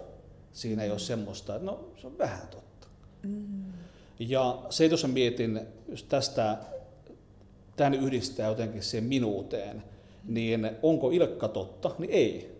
Ilkka on tarina, Ilkka on uskomuksia yms. Se, että siis Ilkka, siis miten minä ajattelen Ilkkaa, että ajattelen itseäni, niin se onko se minun ajatukseni itsestäni totta, niin ei. Ja siinä ei ole mitään totta. Se on mitään totta. Se on kaikki harhaa, se on kaikki kuvitelmaa. Mä muistan aikoinaan että hidastaa elämää, tämä Peku Nieminen, niin mä olin yhteen tilaisuuteen menossa puhumaan ja hän sitten spiikkasi mut sitten lavalle ja hän aloitti silleen, että seuraavaksi tulee henkilö, jota ei ole olemassa. Ilkka on kuvitteellinen hahmo tässä kuvitteellisessa todellisuudessa. Ja se oli mun mielestä varmaan totuudenmukaisin esittely musta ikinä. Ja siinäkin oli aika reippaasti valhetta, että sekä ei ollut totta, mutta totuudenmukaisin ehkä. Että se lähempänä sitä totuutta. Mutta se, että mikä jos mä laitan aamulla vaatteet päälleni, niin mä laitan vaatteet päälle jostakin syystä. Ja se syy voi olla vaikka, että en halua, että poliisit pidättää minua. Ja se ei tarkoita sitä, että minä olisin ne vaatteet. Jos mä laitan paidan päälle, niin se ei tarkoita sitä, että minä olen paita. Tai jos mä laitan kengät jalkaan, niin se ei tarkoita sitä, että minä olen kengät. Ei. Et siis mä voin pukea itselleni jonkun roolin aamulla, kun mä herään. Et nyt leikitään Ilkkaa taas. Ja Ilkka on tietynlainen. Ja Ilkka on vähän sen hauskakin. Ja erilaisia uskomuksia voin ripustaa itselleni, ei se ole totta, se on rooli, se on vaate. En mä oo ne uskomukset, en mä oo ne jutut, mä oon jokin muuta. Ja se, että voi olla hyödyllistä leikkiä, varsinkin jos tässä yhteiskunnassa haluaa jotenkin olla mukana, niin jos ei liike siellä mukaan, niin ihmiset pitää sitten outona. Ja... vähän niin kuin erkaantuu sitten tästä kaikkeudesta. Että... ajatteleeko, että me voidaan joka päivä sit niinku valita vähän niinku uusi rooli, jos me aloitetaan ihan puhtaalta niinku mielenpöydältä joka aamu? No siis kyllä, me voidaan valita. Et se, että ne vaatteet, mitä meillä on päällä, niin jotakin rajoituksia niillekin, että ne vaatteet ei välttämättä ihan kaikkeen taivu. Ja se, että meillä on mieli ja mielellä on tiettyjä uskomuksia, vaikka me ei oltaisi mieli, vaikka me ei oltaisi uskomukset, niin se, että silti meillä on mieli ja se mieli vaikuttaa siihen kehoon. Ja se, että sillä mielellä on sitä mieltä pystyy muovaamaan tietyllä tavalla, sillä mielellä on tiettyjä uskomuksia, joihin pystyy vaikuttamaan. Ja se, että joihinkin asioihin voi vaikuttaa helpommin kuin toisiin. Ja se, että me voidaan kaikesta siitä olla erillään. Ja se, että tunnistaa myöskin, että joitakin asioita on helpompi tehdä kuin jotakin toisia. Mutta kuitenkin on mahdollista just niinku valita se oma niinku roolinsa. Wow. Onko sulla jotain tähän loppuun vielä, mitä sä haluaisit erityisesti nostaa liittyen? Mikä se oli meidän otsikko? Mielenhallinnan merkitys oman todellisuuden ja minuuden luomisessa. No, mikä se mielenhallinnan merkitys mun mielestä nimenomaan on se, että jos me vaikka tehostetaan meidän strategioita oppia, niin jos me käytetään vaikka yksi päivä siihen, että me tutkitaan vähän syvällisemmin oppimisen strategioita, tutkitaan, että minkälaisia erilaisia keinoja on oppia sun muuta, niin se yksi päivä saattaa vaikuttaa hurjasti meidän koko loppuelämään. Koska kaikki, mitä me opitaan sen yhden päivän jälkeen, saattaa tehostua tai nopeutua tai jäädä paremmin mieleen tai muuta. Niin se, että sillä yhdellä pienellä, että se, että mielenhallinta, siis tuokin on semmoinen aihe, että tuo pitäisi purkaa sille, että mieli. Mitä me tarkoitetaan mielellä? Ja siitäkin on niin kuin monta erilaista näkemystä aiheesta. Sitten, että hallinta. Mitä me tarkoitetaan hallinnalla? Ja sitten, että kuka hallitsee mitäkin. Että mielen hallinta, että ollaanko me erillisiä asioita mielestä vai ollaanko me mieli, että hallitaanko me itse itseämme. Voiko koiran häntä hallita koiran häntää? Niin tämänkin jos lähtee pilkkomaan, että tämä on monimutkainen juttu, mutta jos yritetään jollain tavalla pitää tämä niin kuin arjen tasolla ees, niin mielenhallinnan työkaluilla me pystytään suuntaamaan meidän kehittymistä fiksuun suuntaan, meille hyödyllisempään suuntaan, että me voidaan luoda enemmän itsemme näköinen elämä, voidaan luoda semmoinen elämä, jossa on vähemmän kipua, vähemmän kärsimystä, enemmän niitä asioita, mistä me tykätään. Et se, että opetellaan vaikka oppimaan tehokkaammin. Ja se, että jos meillä on jotakin käyttäytymisiä, jotka häiritsee meitä, hän pystytään siivoamaan jotakin asioita pois. Ja se ilman muuta myöskin lähtee vaikuttamaan joka ikiseen päivään meidän tulevaisuudessa. Ja yksi pieni muutos tänään saattaa olla ihan käsittämättömän iso muutos 10 vuoden päästä. Se on vähän niin kuin säästämisessä vaikka, että rupeaa laittaa pikkuseen säästöön, niin 10 vuoden päästä yhtäkkiä, kun on tullut korolle, niin siinä onkin ihan reippaasti rahaa. Niin itse kehittämisessä tai mielenhallinnassa ja siinä on vähän samantyyppinen juttu, että ihan pienet asiat, mitä me tehdään tänään, niin niillä on iso vaikutus meidän tulevaisuuteen kyllä, vaikka niitä ei välttämättä siinä päivässä edes hirveästi kokisi. Se kumuloituu jotenkin eksponentiaalisesti sitten. Kyllä. Joo. No mitä, että niin kuin oppiminen, omien oppimistapojen löytäminen ja sitten olisiko jotain vaikka pari muuta vielä, mitä sanoisit? No sitten ihan, että minkälaisia strategioita on, siis arkiajattelu. Ja se, että tutkii, että millaista oma ajattelu on 70% ajasta. Ja se, että jotkut kurssialaiset vaikka sanoo, Ilkka, että minulla on tämmöinen hämähäkkipelko, että se on ainut asia, minkä mä haluan muuttaa elämässäni. Sitten mä kysyn, että okei, että kuinka monta kertaa sä törmäät kuukaudessa vaikka semmoiseen tilanteeseen, että tämä häkki ja muuta. Yleensä päästään siihen, että okei, kerran tai 2 vuodessa se ihminen pelästyy hämäkkiä. Niin onko se oikeasti se niin kuin merkittävin asia, johon panostetaan? Et jos katsotaan vaikka, että miten se ihminen ajattelee päivästä, että mikä on se 70% päivän ajattelusta, minkälaista se on. Ja siihen, jos saadaan tehty ihan pieni päivitys, ihan pieni muutos, niin sillä saattaa olla ihan käsittämättömän laaja merkitys. Eli se, että mihin vie huomioon, minkälaisia siis positiivinen ajattelu, negatiivinen ajattelu ylemmäs, niin miettii semmoisia isompia chunkkeja tai isompia kokonaisuuksia, että minkälaista on se arkiajattelu, minkälaista on se arkikäyttäytyminen ja se, että rutiinit, rituaalit ja se, että suosittelisin ehkä, että laadun parantaminen. Tarkoittaa sitä, että ihan sama niin kuin ruokavaliossa, että jos vaikka tykkää juoda maitoa, niin se, että vaihtaa sen normimaidon vaikka luomumaitoon, niin se on siinä samassa asiassa laadun parantaminen. Jos vaikka tykkää syödä hedelmiä, niin sitten vaikka suosia vaikka luomuhedelmiä. Ja tykkää vaikka syödä pastaa, niin se, että mikä olisi vähän parempi laatuisempaa pastaa. Niin se, että omassa ajattelussa käyttäytymisessä myöskin, että tutkii niitä omia rutiineja, omia ajattelutapoja ylemmäs, mikä on semmoinen pieni laadun parantaminen jossain käyttäytymisessä, ajattelussa, omassa elämässä. Että ei välttämättä tarvitse muuttaa koko käyttäytymistä, vaan sitä tapaa, miten käyttäytyy. Ja se, että ei niin kuin ota näitä asioita liian vakavasti, että lähinnä kysymys on siitä, että nauttii siitä ajasta, siis nauttii ajan kulumisesta.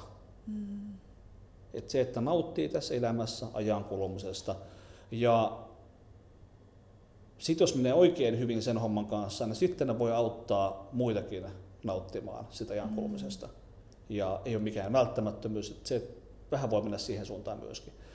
Ja tämä on itse asiassa silleen tärkeä juttu, mistä itse asiassa haluaisin vähän puhua, niin se, että yleisesti jos mietitään itse kehittämisen kenttää tai ainakin niin, mihin on myöskin itse sortunut luvattoman usein, niin tämä on hyvin itsekeskeistä ollut, että minun ajatteluja, minä, että heillä käytti tämäkin podcast, mä oon puhuttu minusta ja minä lupaan ottaa tästä opikseni ja tänä iltana kun katson semmoisen elokuvan, niin teen siihen elokuvaan, no itse asiassa mä huomaan, että mun mieli tekee sitä jo. Et tekee siihen elokuvaan pieniä semmoisia muutoksia, että ei olla Ilkka ihan niin itsekeskeisiä. Siis itsensä kehittämisen kenttä on mun mielestä tänä päivänä, siis se on yksi itsekeskeisimmistä jutuista. Et siis jos katsotaan vaikka vetovoiman laki, itse kehittäminen, se on kaikki siinä, että miten minä voin saada tämän universumin toimimaan ja se, että koko miten tämä universumi toimii, niin kaikki on justiin minun ajattelemaa ja mun uskomukset. Ja tämä on mun mielestä liian itsekeskeiseen suuntaan mennyt. Ja se, että jos joku ihminen vaikka kysyy, että Ilkka, että mitä voin tehdä itsestäni onnellisen, niin mun mielestä paras neuvo, mitä mä oon kuullut itse asiassa siihen, on se, että keskity tekemään muista ihmisistä onnellisia. Niin silloin tulee itselle onnellinen olo myöskin. Ja mä oon pyrkinyt sitä koko mun uran aikana pitämään mielessä, että mä keskityn palvelemaan. Mä keskityn palvelemaan kaikki mun kurssit, verkkokurssit, yritystoiminnot, kaikki. Aina ollut 100% tyytyväisyystakuu. Jos joku ihminen ei tykkää, niin mä palautan kaikki rahat, mitään kysymyksiä kyselemättä. Ja se, että mä pyrin keskittymään siihen palvelemiseen, että mä pystyn antamaan jotakin. Ja jos mä en siihen pysty, niin mulla ei ole mielestäni mitään oikeutta laskuttaa yhtään mitään. Ja itse kehittämisen kenttää yleensäkin, jos mennään enemmän sitten henkisyyteen ja tämmöiseen näin, niin se on valitettavan itsekeskeiseen suuntaan mun mielestä mennyt. Ja se, että ollaan tarkkoja sillä puolella ja se, että yritetään vähes kääntää sitä juttua myöskin toiseen suuntaan.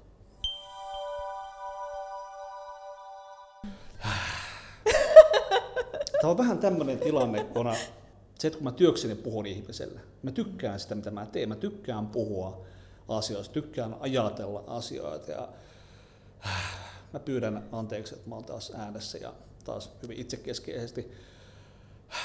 Mutta. Tämmöinen juttu vielä tähän loppuun, että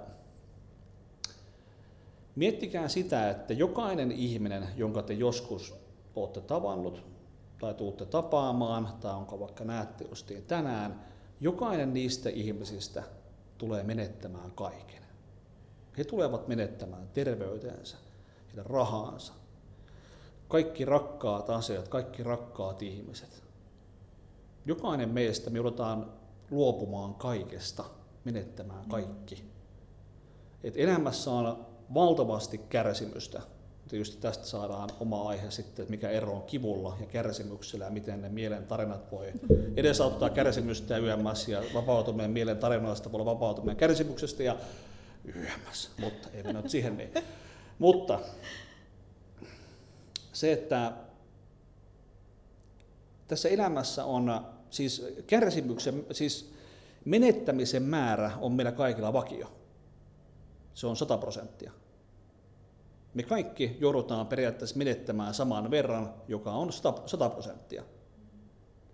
Ja joillekin se tulee isompina kertarysäyksinä, että yhtäkkiä meneekin firmaa ja ihmisiä kuolee yömmässä. Joillekin se on pikkuhiljaa sitten ripoittaa ja matkan varrella, että ensin vaikka, että joutuu päästään lemmikkielämästä irti ja sitten joutuu päästään toisesta lemmikkielämästä irti ja sitten vaikka isovanhemmasta ja sitten ehkä polkupyörästä. Ja joillekin se on pikkuhiljaa tipoittaa ja matkan varrella. Mutta se, että kaikilla se määrä on vakio, se on 100%. Ja tässä elämässä on ihan tarpeeksi kärsimystä, kipua, niin ei olla mulkkuja toinen toisellemme. Niin semmoisaan niin ehkä loppujuttuna, että ei nyt ainakaan tietoisesti lähdetä lisäämään kärsimystä ihmisille, että elämä pitää huolen kyllä siitä. Ja se, että jokainen teistä kuulijoista, niin voimia tämän elämän kanssa. Tässä elämässä on ihan tarpeeksi kaikenlaista. Ja jos mä voin olla jotenkin avuksi, jos mä voin jotenkin helpottaa jonkun teistä elämää, oli se sitten muististrategialla tai jollakin tämmöisellä, niin ilman muuta. Että ilkkarajala.fi, sieltä löytyy jotakin ja yömmässä. Kiitoksia. Ja varmaan löytyy myös sun yhteystiedot, sähköposti, jos haluaa sieltä ottaa sun yhteyttä. Joo. Kiitos paljon Ilkka, että pääsit tulemaan. Oli upea keskustelu ja oikeasti iso kiitos, että pääsit tänne paikalle. Kiitoksia. Kiitos.